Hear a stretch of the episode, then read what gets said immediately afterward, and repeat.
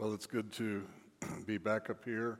I'm very grateful that uh, the powers that be, especially uh, Tim and Adam, uh, gave thumbs up to my uh, late desire to go see my new grandson. Uh, so I was able to get down there last week, and uh, that was a great, great time. Um, I want to confess that I'm the one responsible for the blue candles. I know that some disappointment has been registered. And uh, I'm, I'm a little bit ambivalent about the church calendar. Uh, not that I'm mortally offended by it, but I'm a little bit ambivalent. And uh, you might know that they're ordinarily purple, and that's traditional. Um, and I don't know if you know that that purple is intended to communicate uh, that Advent is a penitential season. Uh, you know, we often think of Advent in our Protestant way of being uh, a season of expectation. We're expecting the Lord's coming and his second coming. Uh, but the reason they were purple is it was supposed to be a time when you uh, took stock, uh, and in that way is very similar to Lent uh, in that regard, that those were both penitential seasons. And, and of course, anyone who's ever read Calvin's Institutes uh, knows that every season is a penitential season in the Reformed Church. we don't want to limit our penitential uh, impulses, our reflective, our confessional impulses, simply to two seasons of the year. Uh, but every year, every week, we're called to repent, we're called to believe the gospel. It's our inbreathing and outbreathing. So the Reformed Church uh, offered, I think at the time of the Reformation, the option of putting candles out that were blue uh, we don't want to do away with Christmas and we don't want to do away with the expectation of it. Uh, but the blue signifies uh, the royalty of the king whom we expect. So I'm just taking the blame on my own shoulders. It, uh, you know, stop blaming Grace. It's not her fault. and, uh, and if you, if you want to complain, come on, I, I can handle it. Um, so, that being said, uh, let's think about Ruth. Uh, o Holy Night is a favorite uh, Christmas carol, uh, and it brings to mind uh, the way in which some pretty important things uh, in the Bible take place at night. I don't know what Louis Armstrong was thinking when he wrote of the bright, blessed day and the dark, sacred night, uh, but there are dark, sacred nights in the Bible. of course, we'll celebrate that next Sunday uh, with uh, the birth of Jesus. Takes place, of course, at night. Uh, the angels appearing to the shepherds, the magi being led by a star. Uh, but we were talking this morning in the adult education class about that uh, dark, sacred night when Abraham uh, had a covenant made by the Lord. that this deep darkness, go back and read Genesis chapter 15. there, Jacob's vision uh, the staircase to heaven takes place at night in a dream, his wrestling with the angel. Similarly, uh, the most well known verse in the Bible, uh, which was uh, recited earlier, uh, God so loved the world that he gave his only son, took place in a nighttime conversation uh, when Nicodemus went under cover of night to talk to Jesus about what was going on with his ministry. well, somewhat overlooked in these nighttime events in the Bible is this chapter of Ruth. Uh, and what I want to suggest is it's also a holy night. It's a dark, sacred night. There's a purity to it, uh, also honor, and it's quite counter uh, to what we're used to, uh, such that we can lament uh, our inability to think clearly about this, or at least the modern part of our minds uh, to think clearly about this, to see such honor and such goodness uh, and such purity. Uh, the Bible uses the word hesed, and uh, if you're a, Hebrew scholar, you'd probably pronounce it a little bit differently than I did. Uh, but that word hesed describes that honor and goodness and purity. Uh, it's a key idea in the book of Ruth, and we'll read it today in chapter 3. Uh, although it only occurs three times in the book of Ruth, uh, it's translated here kindness, uh, and, and we'll get to that uh, in, in due course. But if you've got your Bibles, uh, open them up to Ruth uh, chapter 3. Uh, you probably know where Ruth is by this time, right after the Judges, right before 1 Samuel. It's an interesting placement, actually. It's a placement that kind of comes out of the, the way the Septuagint uh, was formed. It put all the historical books kind of collected together in the beginning. Uh, in the Hebrew text, uh, Ruth is contained in the section called the writings. Uh, and we'll get to why that may or may not be mildly important uh, later on today. Uh, but let me read Ruth chapter 3. Uh, please pay attention. This is the Word of God. Then Naomi, her mother in law, said to her, My daughter, should I not seek rest for you, that it may be well with you? Is not Boaz our relative, with whose young women you were? See, he is winnowing barley tonight at the threshing floor. Wash therefore and anoint yourself and put on your cloak and go down to the threshing floor, but do not make yourself known to the man until he is finished eating and drinking. But when he lies down, observe the place where he lies. Then go and uncover his feet and lie down, and he will tell you what to do. And she replied, All that you say I will do.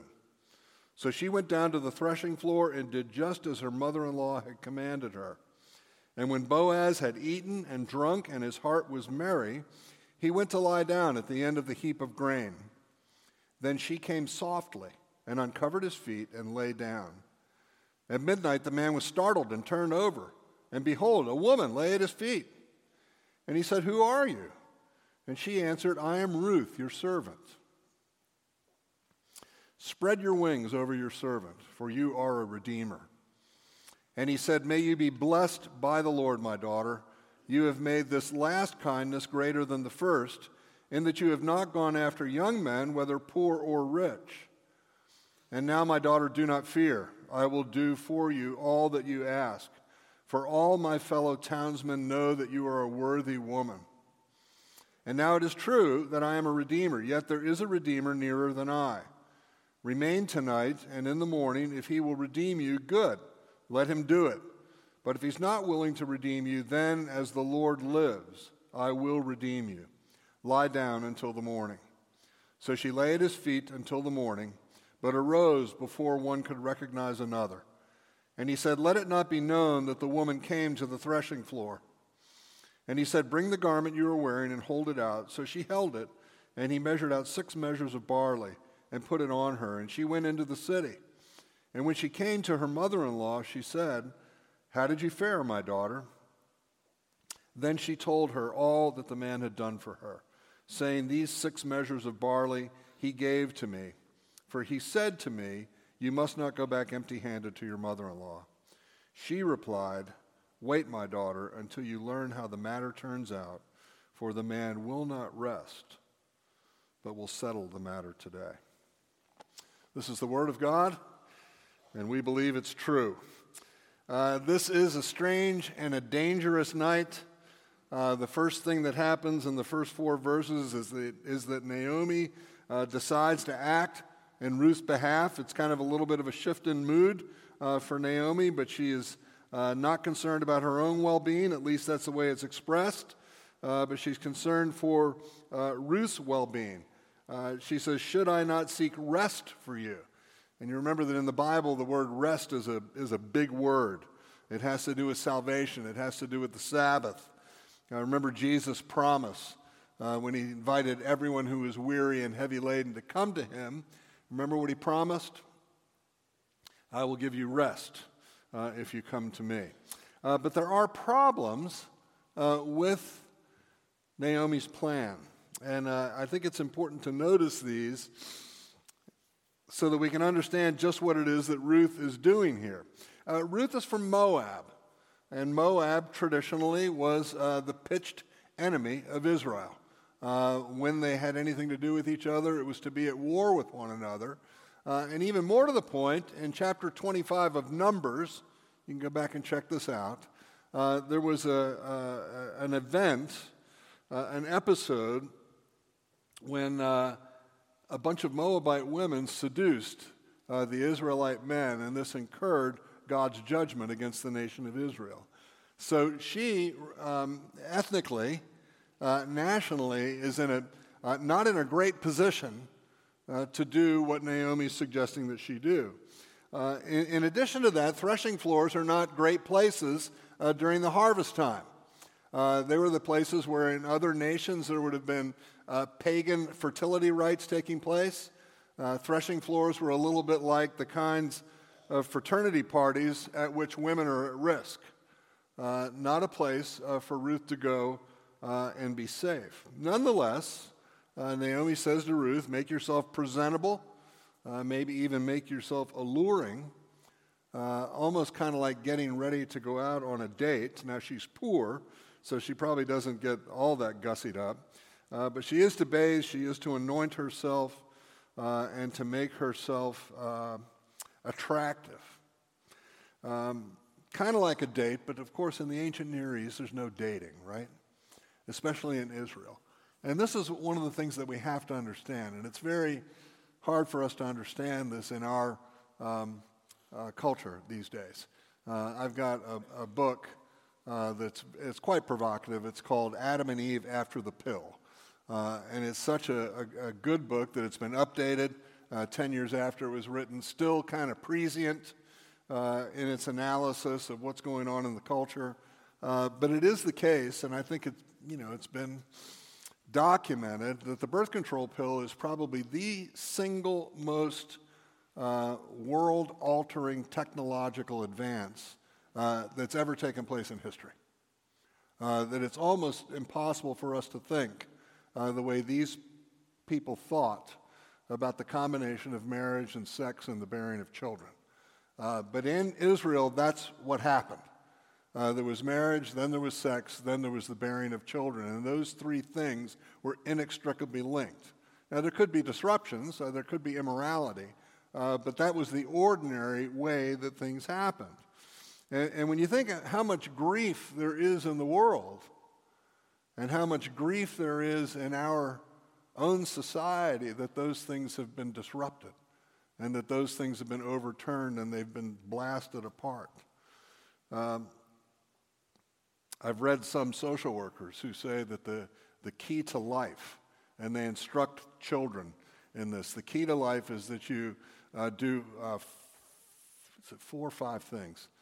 You graduate, you get a job, you get married, and you bear children. And you do it in that order.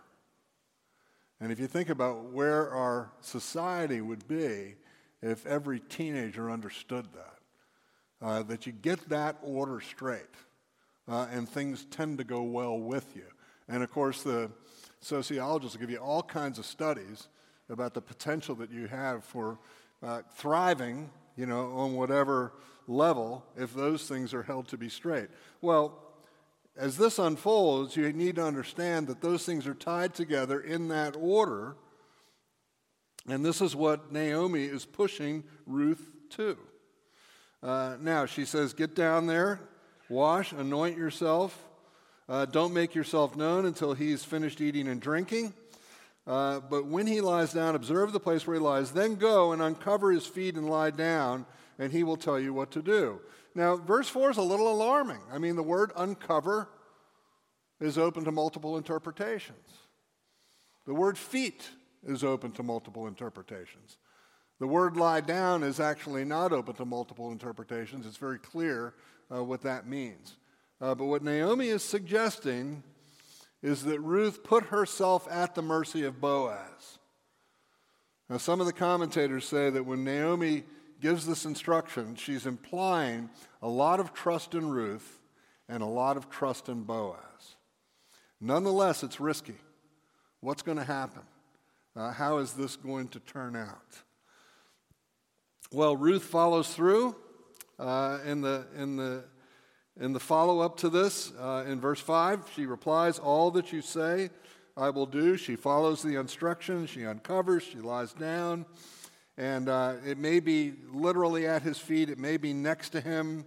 Uh, but in any case, it's a dicey situation. Now, you know, it is kind of interesting uh, that the Bible has many places in it uh, where this kind of activity is spoken of in refreshingly honest and straightforward ways. Uh, I remember Philip Yancey, and this is, has to be 40 years ago, uh, wrote a little book saying, you know, the big questions that I would like to ask. And one of them was, how uh, did a group of people who count among their sacred writings the Song of Solomon uh, ever get the reputation of being negative about sex? That's a, you know, a bit of a loaded question. And it's a good question. And if you dig into the Bible, you find that there are all of these places where the Bible is unembarrassed, you know, in talking about the kinds of things that uh, need certainly to be informed by the Word of God, need to be informed by the law of God. Uh, but here she is. Uh, whatever and wherever she is lying and whatever she's done, uh, Boaz at least is startled at midnight. Now, min- midnight's a portentous time uh, in the Old Testament. At midnight, the man was startled. He turned over, and behold, a woman lay at his feet. He's shocked by this, waking up with a woman lying next to him or at his feet. You know, what in the world is going on? It almost looks a little bit comedic. It's dark enough that he doesn't know who she is, and he asks who she is, and she identifies herself. Um, but when I read, I paused. He said, Who are you? And she answered, I am Ruth, your servant. Because at that point, she's done everything that Naomi's told her to do. And she could, at that point, just wait and see what happens. Isn't that what Naomi said? Um, he will tell you what to do. But I think it's important to note that Ruth goes one step further. She says to him, Spread your wings over your servant, for you are a redeemer. Now, once again, loaded language. Very interesting the way that this is played out. And, and again, if you're of a sensitive sort, you go, what, what in the world is taking place here? Uh, this notion in the Hebrew of spreading wings, it's literally spreading the corner of one's garment. It has to do with covering nakedness. Uh, it is used uh, negatively uh, in the book of Leviticus. It is used very positively in Ezekiel chapter 16. You might want to go back and read that this afternoon. In Ezekiel 16, the Lord talks about covering Israel uh, with the hem of his garment and taking Israel to be his bride, taking Israel to be his uh, marriage partner. So, I mean, clearly what's taking place here is that Ruth is saying, I mean, what is, is she commanding him? It seems, I mean, it seems imperative. She's telling him, you need to marry me with all that that implies. Again, the inextricable link in the scripture between marriage and sex and childbearing. All of that is together when she says to him, Spread your wings over your servant, for you are a redeemer. And it's very interesting that in this passage, she is the one who's taking the initiative. She's the one who's saying, This is what you need to do. Boaz had prayed in the last chapter. I don't know if you remember this. It's as much a benediction as it is a prayer, but I think you can take it as a prayer. Uh, he said to uh, Ruth back then, The Lord repay you for what you have done, and a full reward be given you by the Lord, the God of Israel, under whose wings you have come to take refuge. So he's you know, praying for her that a full reward be given to her by the Lord.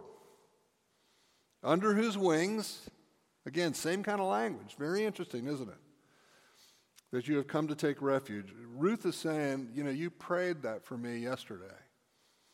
Now I want you to be the fulfillment of that prayer. I want you to be the blessing that God is going to give me uh, in bringing me fully into uh, this community, fully into the nation of Israel, fully into uh, the people of God. Now, that's what we, where I want to stop and pursue a little bit of a rabbit trail. Um, Let's think about this for a minute. What does Ruth want? For what does she yearn? And how is this tied in uh, to the rest of the Bible? I'm going to read you another passage uh, from Isaiah uh, chapter 2. You remember back in chapter 1, uh, Ruth had expressed her desire to go with Naomi. Do you remember that? Naomi had said to Orpah and to Ruth, Go find your own husbands she even used the word rest there as well. Uh, go find rest in your own husbands and your own households. And, uh, and Orpah said, Yeah, you're right. And, and took off, turned her back, and went back uh, into Moab, ostensibly to find a husband and a family. Uh, but Ruth said, No, I'm not going to do that. And she said, uh, Where is it? She said, Where you go, I will go, and where you lodge, I will lodge. Your people shall be my people, and your God, my God.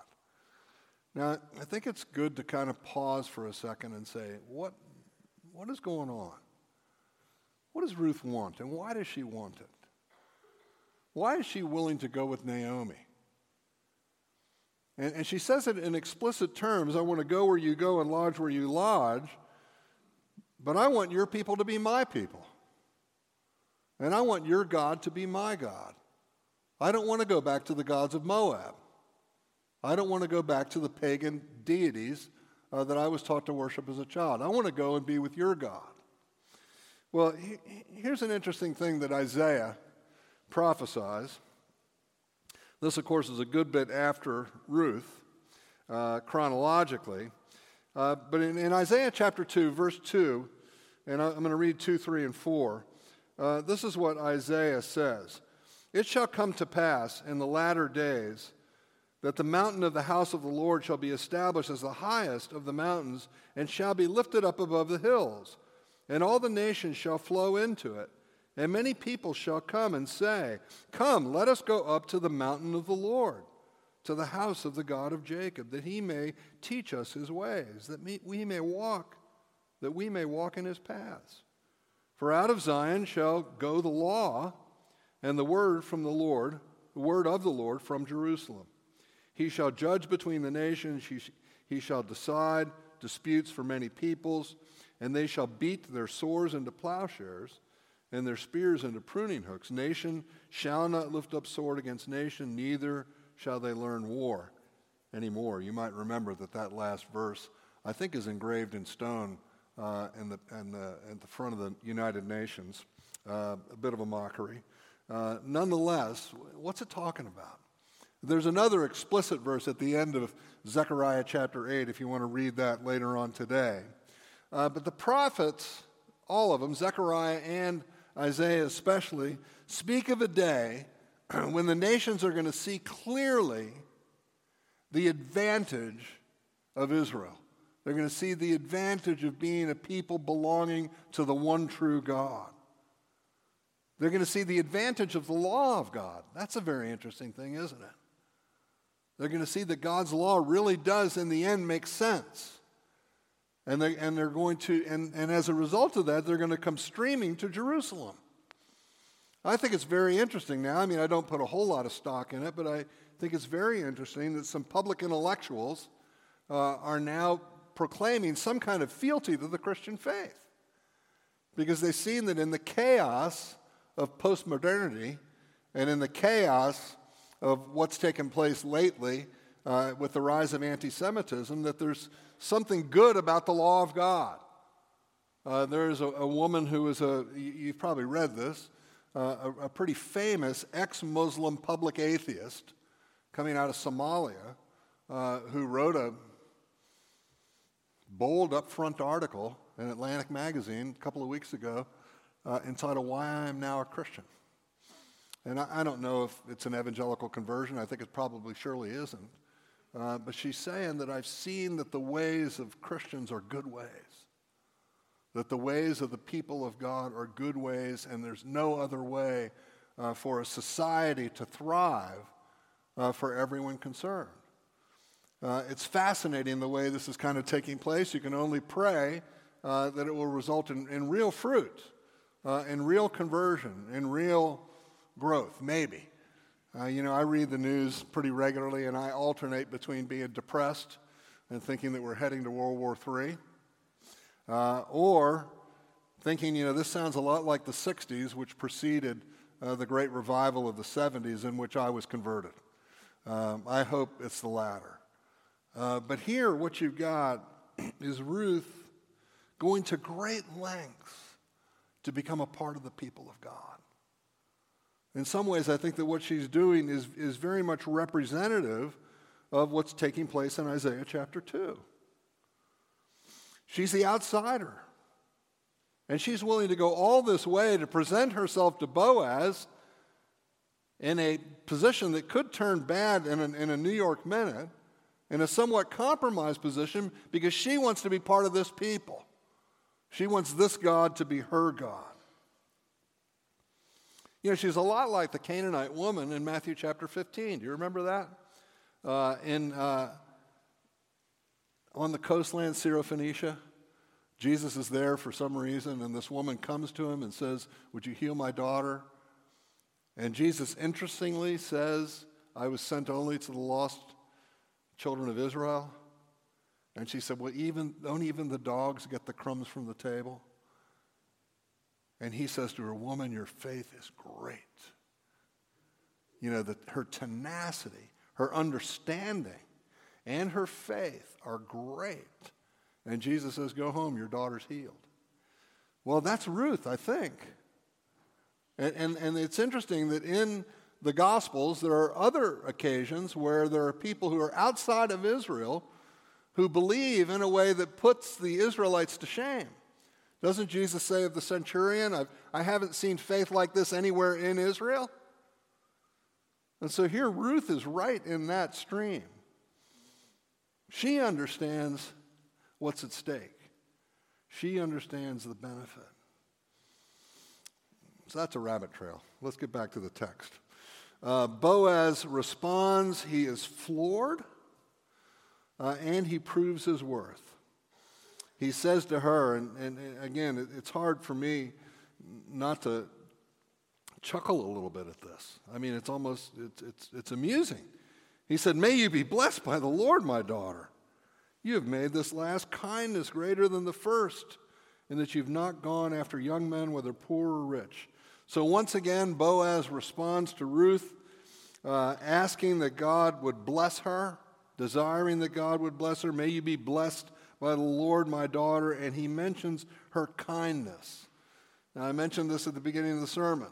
This word kindness is the word hesed, which is a loaded, loaded term uh, in the Old Testament. Uh, it occurs three times uh, in this book. Uh, back in chapter 1, verse 8, Naomi, Naomi says to her daughters in law, Go, return each of you to her mother's house. May the Lord deal kindly with you.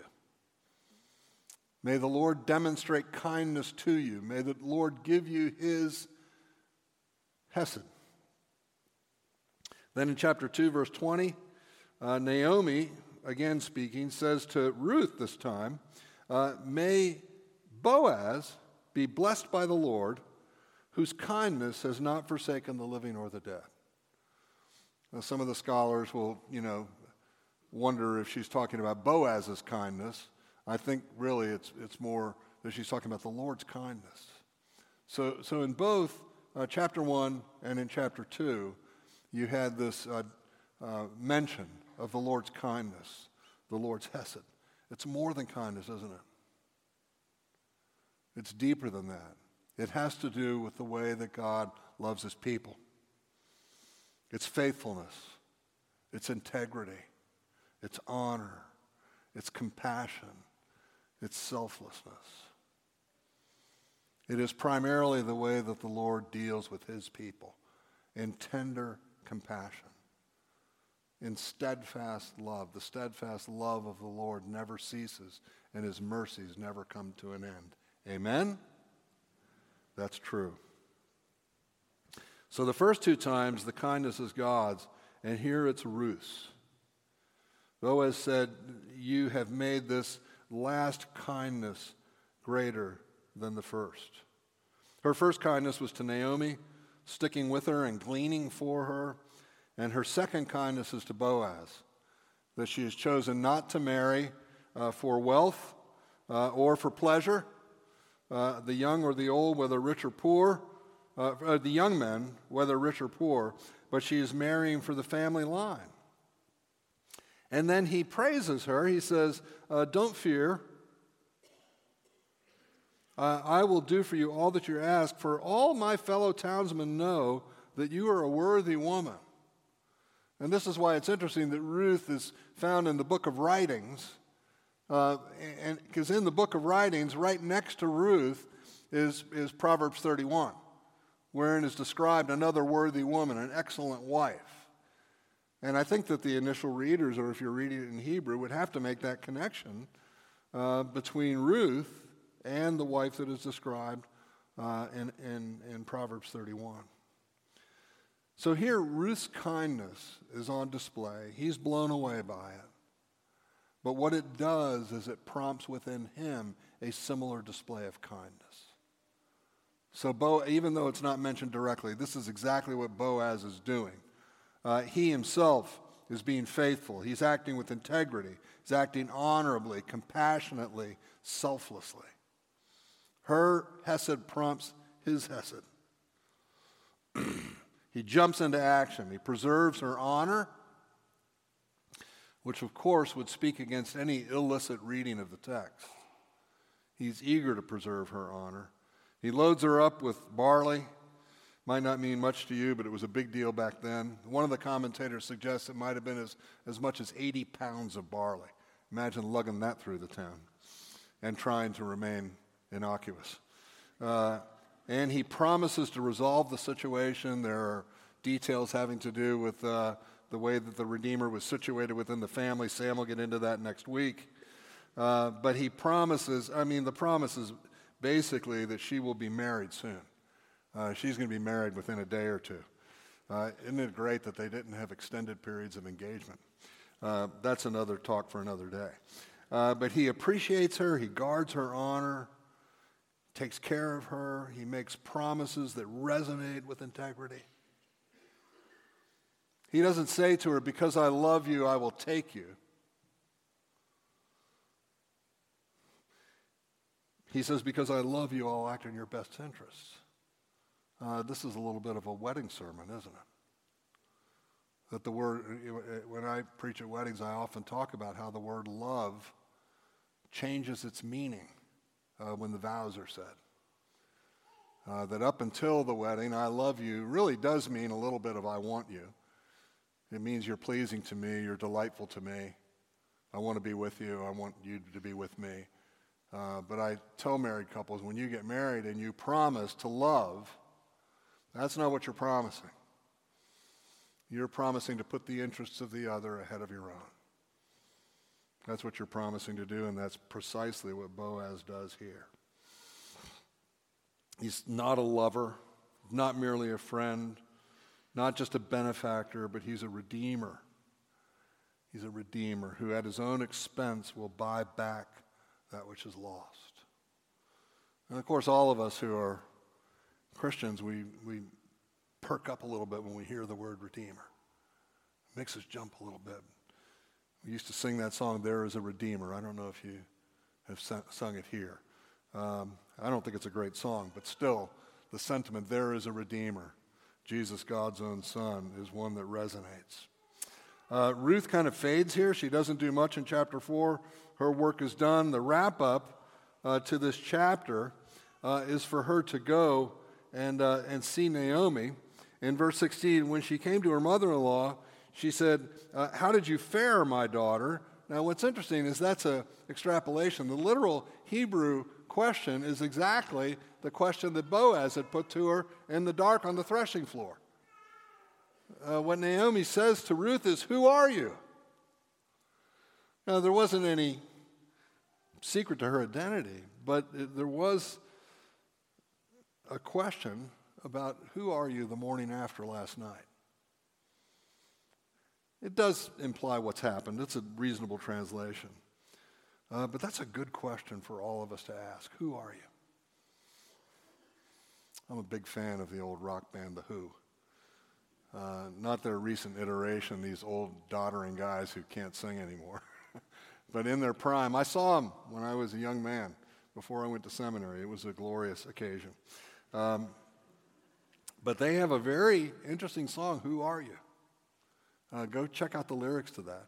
Uh, it's actually got a little bit of a, uh, of a spiritual tone to it, even a Christian tone. Who are you? And I think what they're doing in that song, oh, by the way, I'm sorry, uh, is they're asking that question of Jesus Who are you? Uh, but it's a question for you and me. Who are you? Who is Ruth after this night And who are you after this worship service? Who are you after this reception of the table? Ruth has had an eventful, frisky, or uh, risky, not frisky. That's a great slip, isn't it? That's a classic. And an eventful, risky, and fraught night in which a lot could have gone wrong. Boaz could have gotten frisky, but he didn't. Who is she the morning after? Uh, Naomi's instincts about Boaz are proven, her prayers are going to be answered. Ruth's going to find rest. Uh, Ruth's going to find a home, and it's going to be within Israel. Uh, so, you know, what do we do with this apparently quaint, somewhat racy account? Uh, first, I'm only going to give you a couple of things. First, God's providence is on display throughout the book. And that's important to note. Adam built on this last week, built his whole sermon around it. It holds true for the entire book. All of these things are falling together as God designed.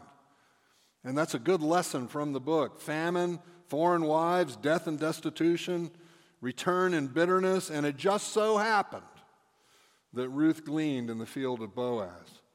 Uh, second, uh, it's not insignificant that every time God is mentioned in the mouths of Naomi and Boaz uh, in this book, he is called the Lord. I mean, Naomi calls him the Almighty a couple of times, but basically, she's referring to the Lord. And it's easy to skip this, it's easy to miss it. We, we race by it all the time.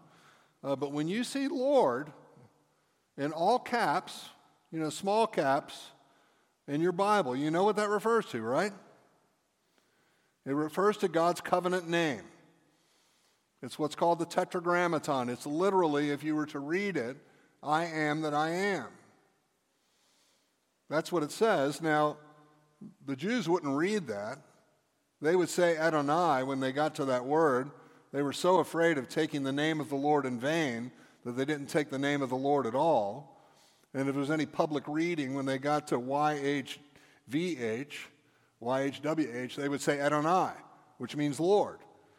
And, and somehow English translators have copied that. And so they don't give you the word Yahweh, uh, they give you the word Lord. And if you ever bump into a Jehovah's Witness, he or she's going to bug you about why the word Jehovah's not there. And that's another conversation for another time. But this is the name that was first revealed to Moses in the burning bush. And if you think about it for very long, if you spend some time meditating on that one instant, uh, you are quickly out of your depth. That God identifies himself with this curious form of the verb to be. The Lord is self contained, He is self sufficient. He's immutable, He's impassible, He's holy, holy, holy is the Lord of hosts.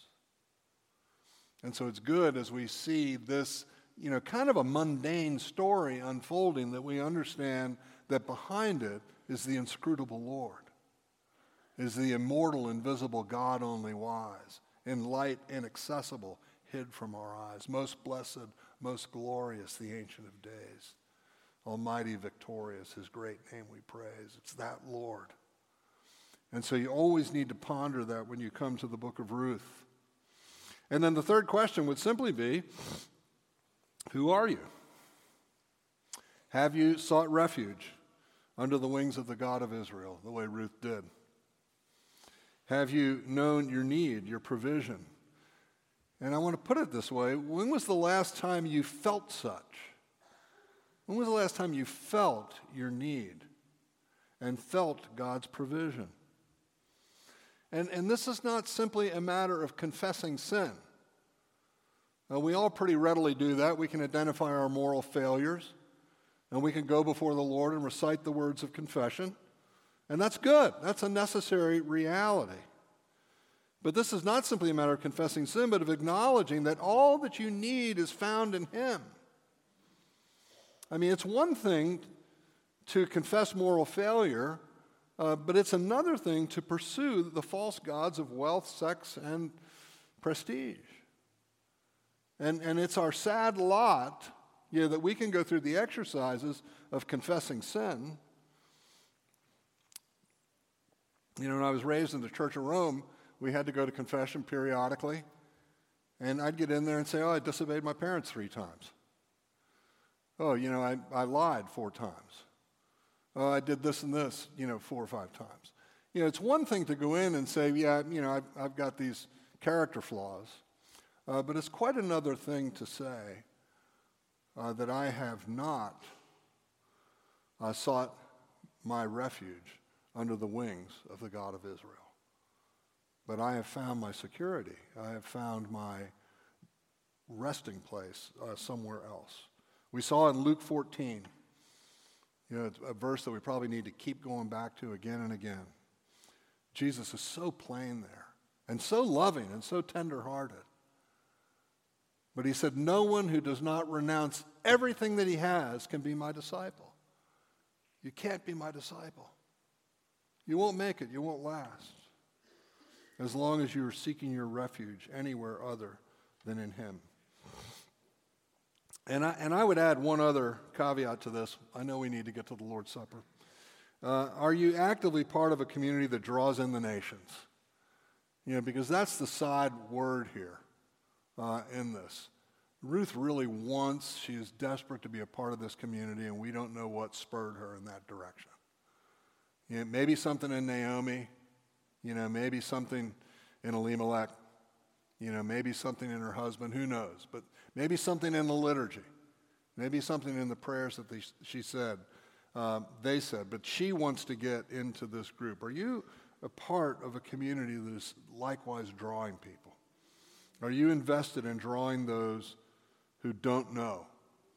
You know, there's two ways to look at outsiders. You can either look at them as the unwashed, as the condemned, you know, those who are headlong, heading in the wrong direction, you know, or you can look at outsiders uh, as those who are lost and need finding, uh, who are hungry and need feeding, who are blind and need light.